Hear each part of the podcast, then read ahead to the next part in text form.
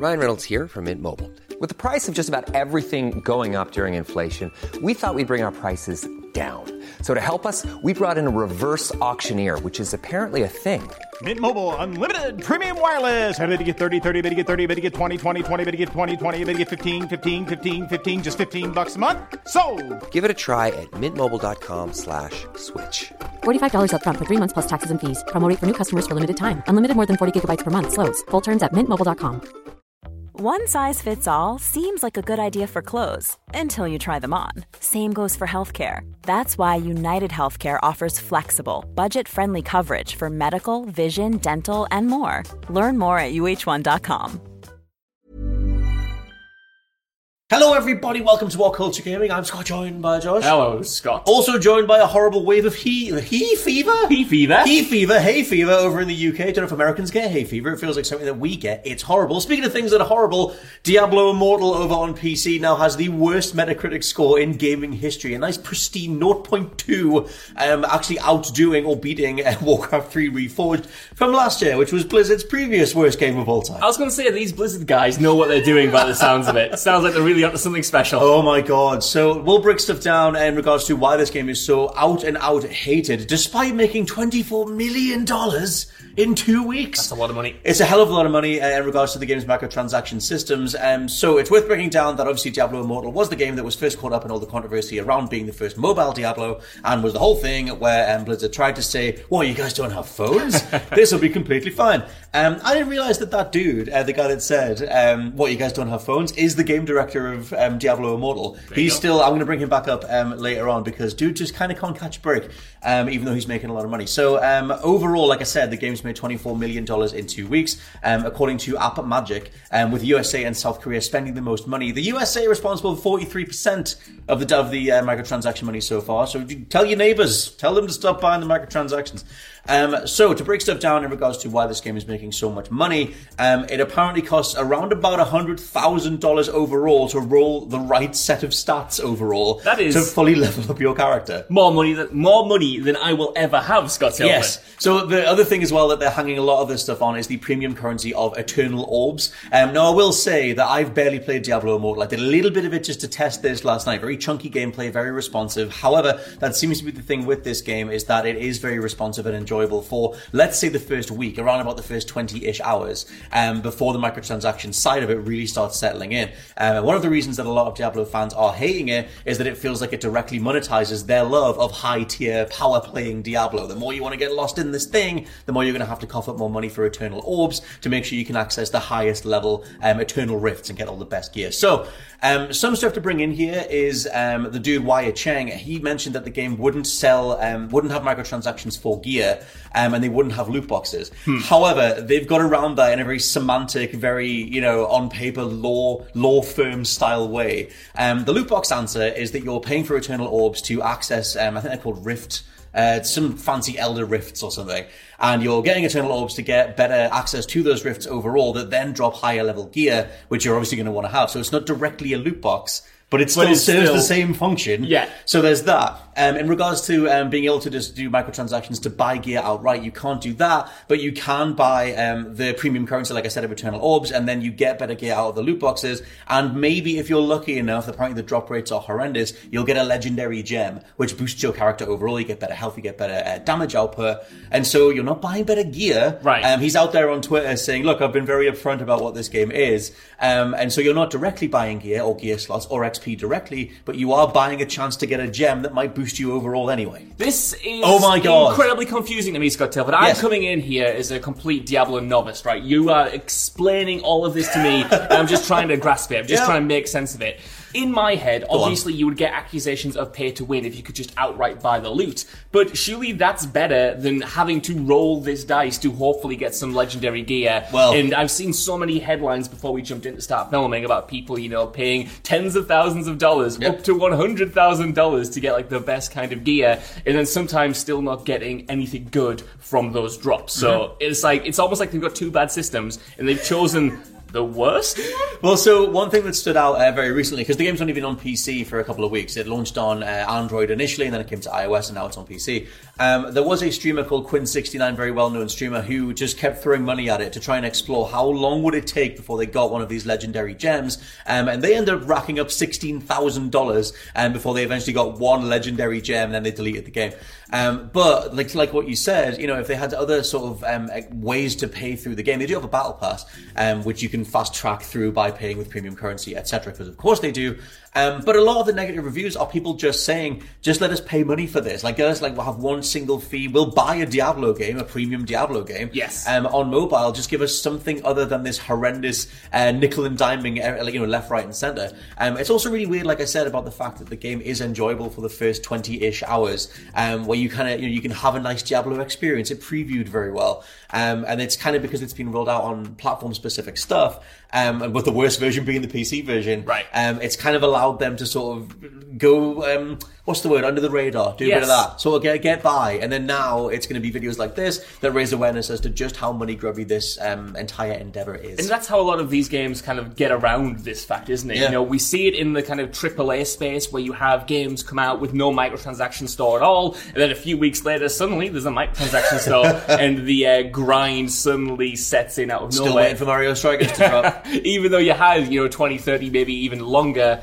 um, of really enjoyable gameplay Mm. in the sort of in this space in the mobile space in the kind of free to play space as well that is is even more insidious sometimes Yeah. because they they know what they're doing in a lot of ways to hook you onto this gameplay loop Mm. especially when the gameplay itself is good Uh-huh. and then to suddenly kind of put up this wall of okay you've you've reached your allotted fun time now and now everything everything is kind of going to cost you money if you Well- want to get the rewards at even a fraction of the pace that you were getting them before. So the all the microtransaction side of it, mean, there's been a lot of different uh, games journalists over on Twitter as they've been experiencing this game, flagging different things that they're seeing, different prompts for you to spend more money. One of the most egregious is relating to the dungeons themselves, where you'll go through a dungeon and unlock various bits of gear, and then the game will flag and say, "Well, actually, this thing costs a little bit more money than you have. Do you want to pay a little bit more and a little bit more of the premium stuff um, to actually secure the thing that you previously just worked towards unlocking in the first place?" Which feels like one of the most egregious implementations of microtransactions um, since I would say like 2017, which was Right, yeah. the year yeah. of the worst of it with Well, Battlefront that's 2 it, and man. For Honor and everything. This this kind of style, this kind of practice of microtransactions does feel outdated by Mm. Yeah. this point. I know they're in the interview sort of saying, "Well, we didn't say loot boxes, we didn't say you know X, Y, and Z." court but of law. They're in they're in there in other forms. You know, there is a version of the old school microtransaction mentality that is Yeah. in here in these systems,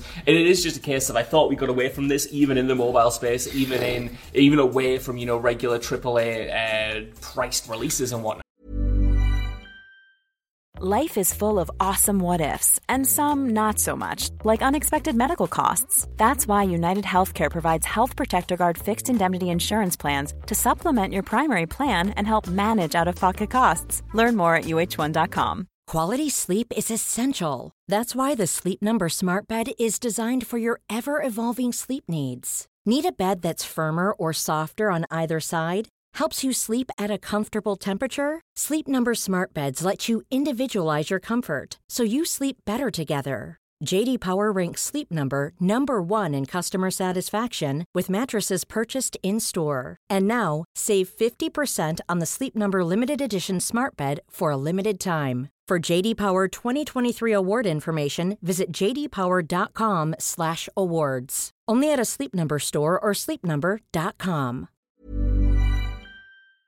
Before we go any further, I want to talk to you about today's sponsor, Masterclass. With the amount of time we spend discussing and analyzing video games on this channel, it's always good to understand exactly how these experiences are put together. And fortunately for me, I can do just that with Masterclass. With Masterclass's streaming service, you can learn from the best to become your best, studying and growing with over 200 plus of the world's leading instructors. For me, I've been having a blast using a class on video game design by The Sims creator Will Wright to find out exactly how game mechanics are designed around player psychology, as well as learning how important playtesting is to shipping the titles that you and I both love. But it hasn't stopped there, as I've also been brushing up on my practical filmmaking skills directly from my favourite movie director, Martin Scorsese, as well as trying to get back in the cooking game with Roy Choi's amazing course on intuitive cooking. Seriously, my kitchen is a mess, but my belly has never been more grateful. For just $10 a month, an annual membership with Masterclass gets you unlimited access to courses on your phone, computer, smart TV, or even via audio only modes. Even better, every new membership comes with a 30 day money back guarantee, and 88% of members feel that the service has made a positive impact on their lives. And to put the cherry on top of that cake, right now, What Culture Gaming listeners get an additional 15% off any annual membership at masterclass.com forward slash gaming. That's 15% off at masterclass.com slash gaming. What's that? You want it one more time? Well, that's the URL masterclass.com forward slash gaming. Right, now I'm going to watch Tony Hawk try to teach me how to ollie properly. I'll see you all soon. Uh, well, the thing that's worth bringing up, uh, to circle it back around to the unbelievable amount of money that this has made. I mean, Blizzard are out there saying this is the biggest launch in their entire history. Um, and yes, it was, four, I think it was fourteen and a half million uh, dollars in the first week, and now it's on twenty-four million. Um, so even then, it's almost done the same trajectory for two weeks solid, even with all the general feedback and the negative reviews on Metacritic, etc. That's kind of the wider, sadder conversation: is that there is a humongous swath of people who just want to play this game the way that it is, um, which I think is just a whole thing to be talked about. It's Yeah. like these the, a situation like this feels like it comes around every sort of four to six months ish at the minute, and with one of the worst ones being the Warcraft three stuff. However, that was more related to a lack of polish and everything. However, when I was researching this stuff and looking at the uh, all the various premium uh, currencies and how they all interact with each other, I remember Avengers came to mind because it feels like there's always one of these just around the corner. Some other way for some dev to think, oh sorry, publisher tends to be um, as some way to figure this stuff out, where it's like, well, if we have multiple premium currencies, then this unlocks this, begets this, unlocks this, and that's how we get around saying that it has loot boxes, or we get around saying that we're selling you the XP, or whatever. And the sad reality is that it's worked. Like this has worked for Blizzard. Um, yes, it's being incredibly downvoted, but the game has made twenty-four million dollars. That is it, Scott. That's- this might is like the- the, the underlying biggest paradox because you know fools like me and you can do videos like this about Star Wars Battlefront 2, about Diablo Immortal, and people in the comments can maybe agree and go, Yeah. "Yeah, this absolutely sucks." But the publishers have no incentive to stop when you know Call of Duty makes a billion dollars in microtransactions, when Ultimate Team for FIFA and EA makes a billion dollars Yeah. in microtransactions. Like the price, the potential profit for these systems is insane. It's far beyond boxed game releases Oh, yeah, yeah. at this point. You know, there is such a great markup for this, and people are clearly buying them despite the potential backlash. Yeah. And they just keep coming back in different forms. They keep like mutating. We have different permutations of loot box and uh, you know microtransactions and whatnot Mm-hmm. because people are still buying them and they're still making money. So they're just kind of like dodging controversies to like get to the bank, I guess. The thing as well is that you know if the game is fun to play, I'm like, like quote Reggie Fils-Aimé, where it's like play the game. If the game has a really good solid core to it, it's harder to all to outright lambast it and be like avoid this at all costs. Because if you're a Diablo fan, then you can have fun with this to a point, um, especially towards the beginning of it. But I feel like that's kind of become the secret sauce of the way that all these um like these different different factors have come together across the last five years, where you know you have all the horrible money grubby, insidious, predatory microtransaction stuff, but somewhere along the development line, it was like, but actually, let's make sure we actually make a game in here. Right. And once you have a decent monetizable core, then you can just keep rotating that over and over again. It's why Anthem had like a weird tail on it, where there was still a little fan base there going like, well, it's really fun to play. That was always the best thing about Anthem, um, that it was still enjoyable to get through. And Diablo Immortal plays very, very well. They delayed the PC version to polish it up, and so now you have a very well playing game. Yes. That is monetized to all hell, and sadly, it works. It's like, is this just the future of monetizing um, games like this, where as long as it plays well, um, people will just keep going? Maybe, man. I just think it can't be that aggressive. Obviously, Mm. uh, free to play games, especially, need to make money in some form. It's Yep. just that um, issue where the microtransactions aren't really present at all for most of the experience, Mm. and then they suddenly are. That's what gets me because it makes the game itself feel almost like an extended demo or an extended free trial, Yeah. and then you get to the actual game, which is paying money, and it's kind of like, yes, you've got maybe 20 hours, 10, of- 10 hours of, you know, good gameplay in there, Uh-huh. but with a game like this, it's built to last. It's built to be more than just a one and done thing, and you want to get that progression microtransaction. You want to get those Hmm. rewards, and then suddenly it throws up, like I said, this gate. Well, that's also been one of the, the, the biggest justifications on the um, the studio side is like, well, we elongated the grind, we elongated um, the reward loop or whatever because we're designing something that you're going to play for years on end, and you don't have to go out there and throw so much money at it. And I think that it always tends to come down to what does it feel like when you're playing the game? Does it feel like you're being exploited? Does it feel like the game wants more money from you um, than you initially put in? And obviously, the you can play this for free at the beginning, but it very quickly monetizes things after you've got out of the, um, like I said, the first 20 hours or so. So I think it always comes down to that general feeling. Um, and time will kind of tell. I mean, like Diablo Immortal had such a weird rollout anyway, um, but it does feel like it's in a slightly more positive stint gameplay wise than the likes of Anthem or Avengers or the initial version of For Honor or something, um, before all those different microtransaction systems got bolted on. So I'm curious how this goes. I think it's mean, a, it's in a weird place right now. It's kind of like a tale of two Diablos at this point, isn't it? We just had the big reveal of Diablo 4, and Blizzard Yeah. are out there saying, look, we're going to have like cosmetic microtransactions, but that's going to be it. This is going to be a fully fledged, uh, full price game. Mm. You're going to get your money's worth. Then on the other side, we've got this Diablo, which is very much kind of the opposite, where it's like, hey, you want to take a key into this rift to try and get a legendary item? You want to give us some money for it? You want a good key? It's just that this brand and Blizzard as a whole, obviously, is in a very strange uh, position right now, Mm. and they aren't quite making the big steps externally with the games or internally that you would maybe want them to be at this point. When you know when Diablo Immortal was announced, everyone was kind of like.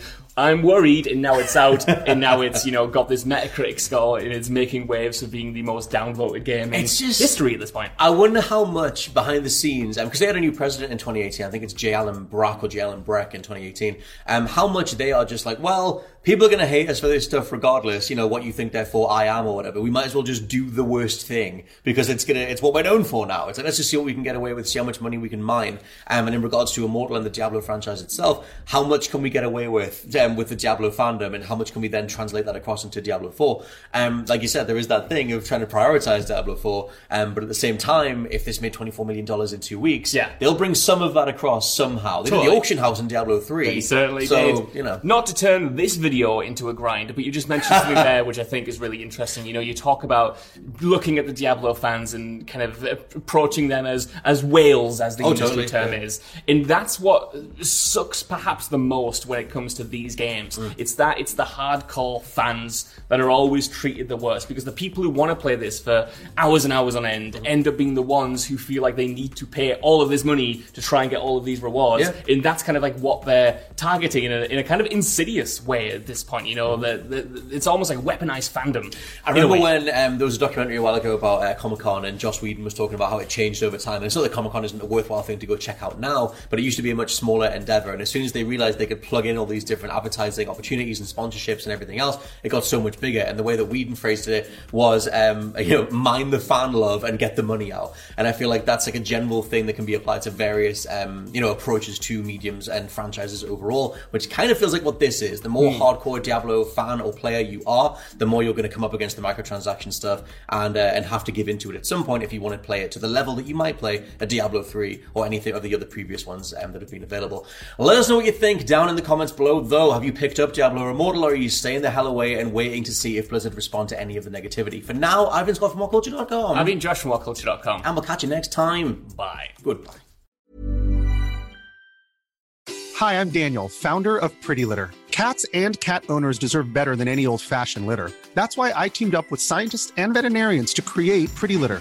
Its innovative crystal formula has superior odor control and weighs up to 80% less than clay litter. Pretty Litter even monitors health by changing colors to help detect early signs of potential illness. It's the world's smartest kitty litter. Go to prettylitter.com and use code ACAST for 20% off your first order and a free cat toy. Terms and conditions apply. See site for details. Even when we're on a budget, we still deserve nice things. Quince is a place to scoop up stunning high-end goods for 50 to 80% less than similar brands. They have buttery soft cashmere sweaters starting at $50, luxurious Italian leather bags, and so much more. Plus, Quince only works with factories that use safe, ethical, and responsible manufacturing. Get the high-end goods you'll love without the high price tag with Quince. Go to quince.com slash style for free shipping and 365-day returns.